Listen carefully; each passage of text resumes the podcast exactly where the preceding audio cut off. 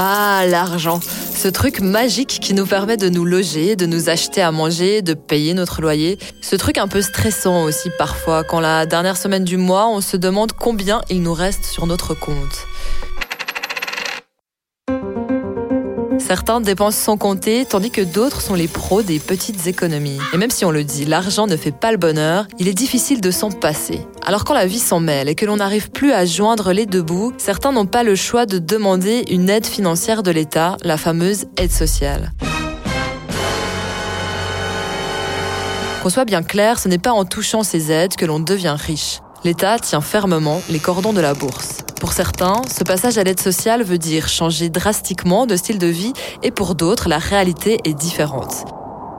Notre rapport à l'argent évolue en fonction de notre milieu, de nos sensibilités respectives.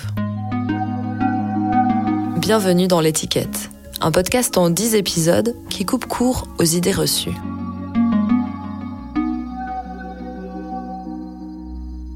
Dans ce nouvel épisode, je suis partie à la rencontre de Maude qui a accepté de me parler de sa réalité financière. Maud a 28 ans, elle est née à Genève et habite actuellement avec son père. Sa maman est décédée quand elle était encore adolescente. Maud avait commencé un bachelor à l'université, mais durant la pandémie, les cours à distance lui font perdre le fil de ses études. Petit à petit, elle perd pied et tombe en dépression avant de pouvoir être diplômée. Sans famille pour la soutenir financièrement, sans économie, comme elle n'a jamais travaillé, et en lutte contre ses pensées noires, Maud n'a pas eu le choix que de se tourner vers l'aide sociale. Elle en bénéficie depuis janvier.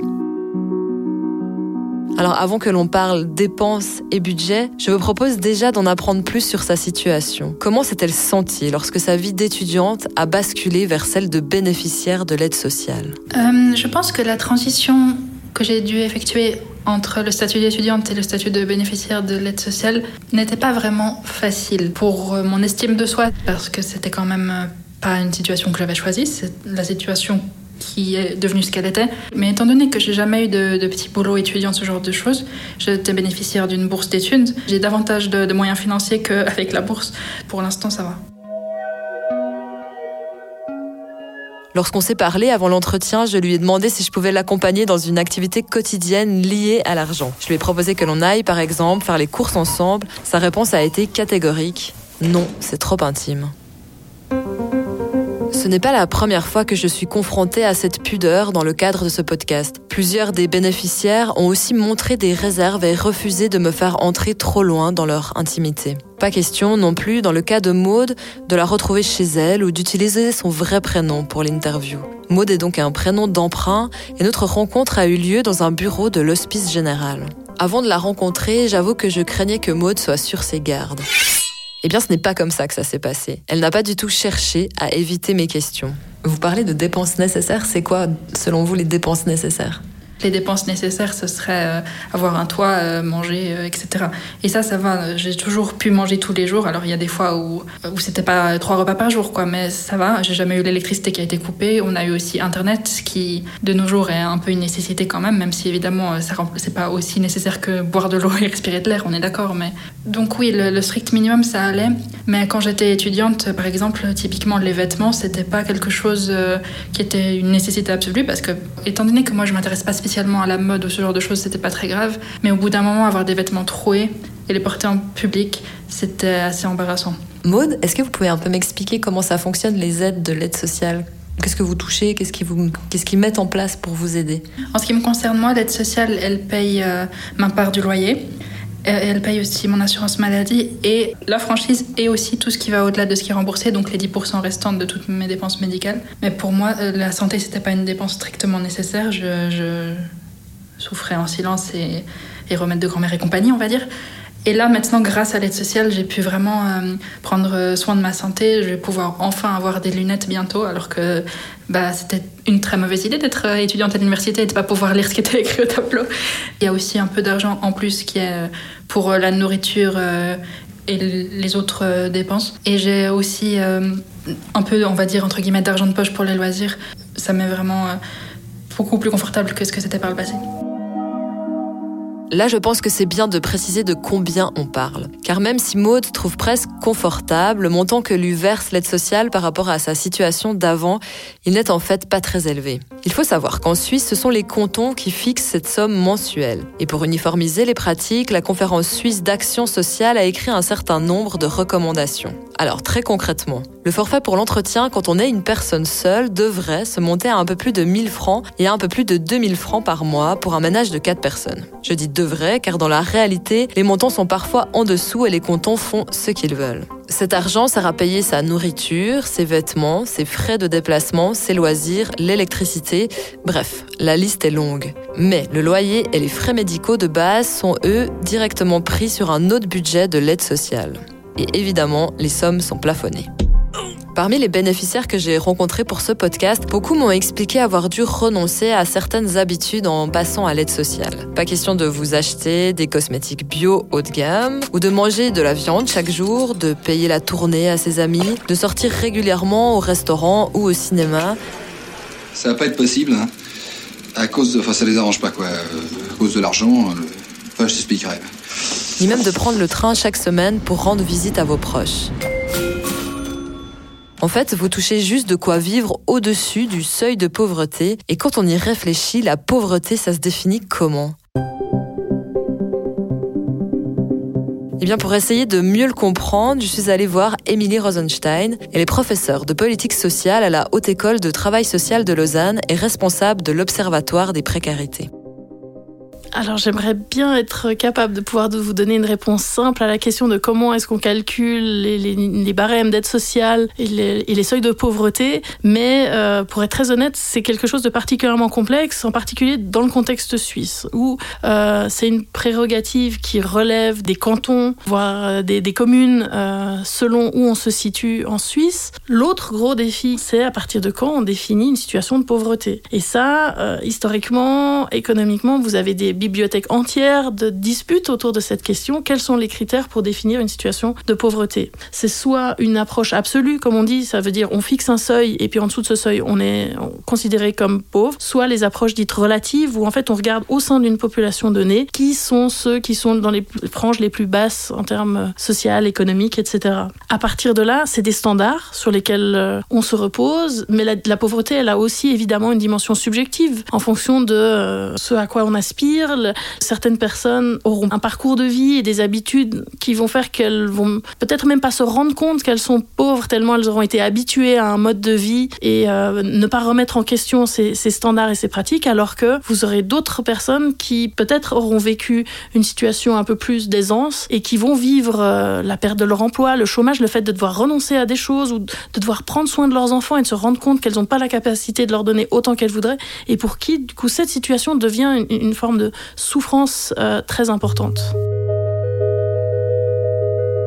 Pour revenir à Maude, elle a l'habitude de faire des économies. Mais devoir compter ses sous peut aussi être stressant, voire stigmatisant. Je lui ai demandé si elle se sentait pas parfois un peu dépassée par cette situation. C'est vrai que de temps en temps, il m'arrive de me dire que comparé à, d'autres jeunes de mon âge, j'ai un peu moins de, liberté pour euh, mes finances.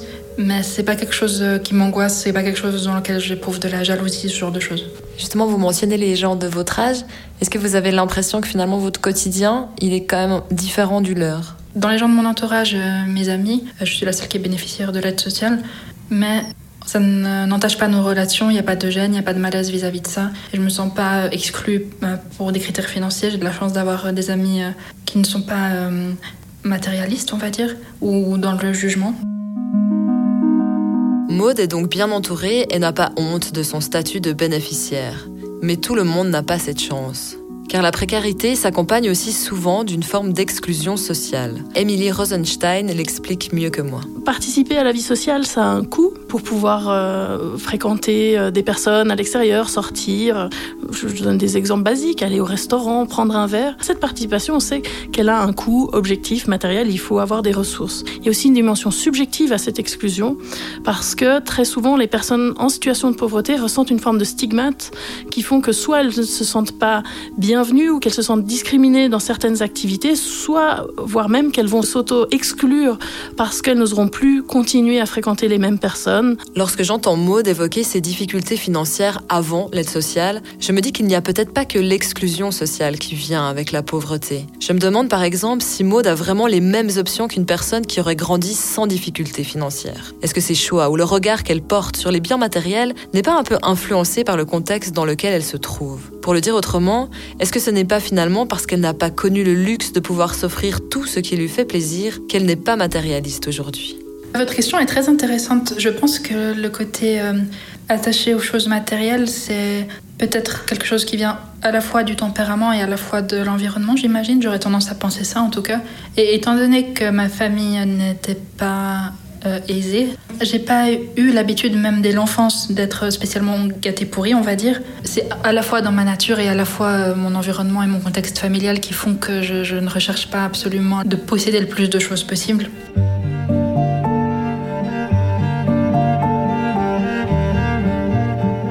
Depuis le début de notre entretien, il y a un truc qui m'impressionne un peu chez Maude. Elle est super forte pour répondre de manière claire à mes questions qui vont un peu dans tous les sens. Elle n'a pas peur du micro, mais elle n'est pas non plus méga à l'aise d'être là. Tout en m'ayant bien fait comprendre au début de l'entretien que c'était elle la copilote de l'affaire. Mais je pense aussi que j'ai cette impression parce que même si dans la voix elle dégage une certaine confiance, Maude me paraît assez fragile. En fait, Maud, c'est un paradoxe et ce n'est pas pour rien qu'elle a eu besoin de l'aide sociale parce que ces journées ne sont pas toutes simples non plus. Étant donné que je souffre de dépression, euh, j'ai assez peu d'énergie de manière globale. Donc euh, en ce moment, je me concentre sur ça. Je me concentre sur ma santé, ma santé mentale. Mais euh, je progresse en fait petit à petit. Et c'est pour ça qu'à moyen terme, je sais que je, quand ça ira mieux, et c'est déjà en cours, je pourrais euh, justement euh, commencer à chercher un travail ou une formation, ce genre de choses. Il y a une chose sur laquelle je n'ai pas été très claire. Maud vit seule avec son père, comme je l'ai dit en intro, et lui-même est aussi bénéficiaire de l'aide sociale. Comme je ne l'ai pas rencontré et que Maud préfère garder sa vie privée privé, je ne vous en dis pas plus. Sauf qu'on peut avoir l'impression qu'il y a dans l'air comme euh, une histoire de famille qui se répète. Et là-dessus, Maud a accepté de me répondre. Donc euh, non, j'ai pas l'impression de reproduire euh, le même schéma que lui, étant donné que nous sommes des personnes très différentes. Lui, euh, il a fait une formation pratique quand il était jeune. Moi, j'ai fait une formation académique. Donc non, j'ai pas l'impression que c'est quelque chose qui se répète. Par contre, étant donné que mon père était déjà dans le système de l'aide sociale, ça m'a aidé à entreprendre les démarches. Donc finalement, c'est plutôt une bonne chose, en tout cas pour moi. Maud ne se voit pas coincée dans une sorte de schéma vicieux. Son père n'a pas toujours été à l'aide sociale, elle a aussi un grand frère qui travaille et n'a pas ce type de soucis. Il y a par contre d'autres situations, d'autres histoires de famille où ce plafond de verre de la pauvreté est plus lourd. Et j'en parlerai dans un prochain épisode. Finalement, avant de se quitter, je veux poser une dernière question à Maud. Car même si elle m'a confié ne pas ressentir un besoin de plus, j'imagine qu'au fond d'elle, il existe au moins un désir pour lequel elle souhaiterait avoir plus de moyens financiers. Si j'avais davantage d'argent à disposition, je ne suis pas convaincue que mon rythme de vie changerait particulièrement parce que, encore une fois, je ne souffre pas d'un manque quelconque. Euh, ce que ça me permettrait, et ce qui serait vraiment très confortable, et je le souhaite euh, à tout le monde, ce serait de ne pas devoir compter quand on fait des courses. Ne pas devoir systématiquement prendre les produits premier prix, ce genre de choses. Guetter tout ce qui est en action et le prendre même si c'est parce qu'on a le plus envie de manger. Juste ne pas devoir compter, ce serait vraiment bien.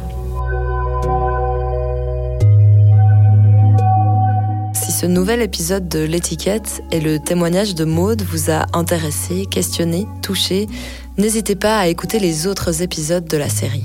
D'autres personnes ont accepté de me confier leur vécu pour soutenir ceux qui hésitent peut-être à demander une aide et pour rappeler que cela peut arriver à toutes et à tous de basculer. Un nouvel épisode sera disponible dans deux semaines sur le site du Temps ainsi que sur toutes les plateformes d'écoute. À bientôt!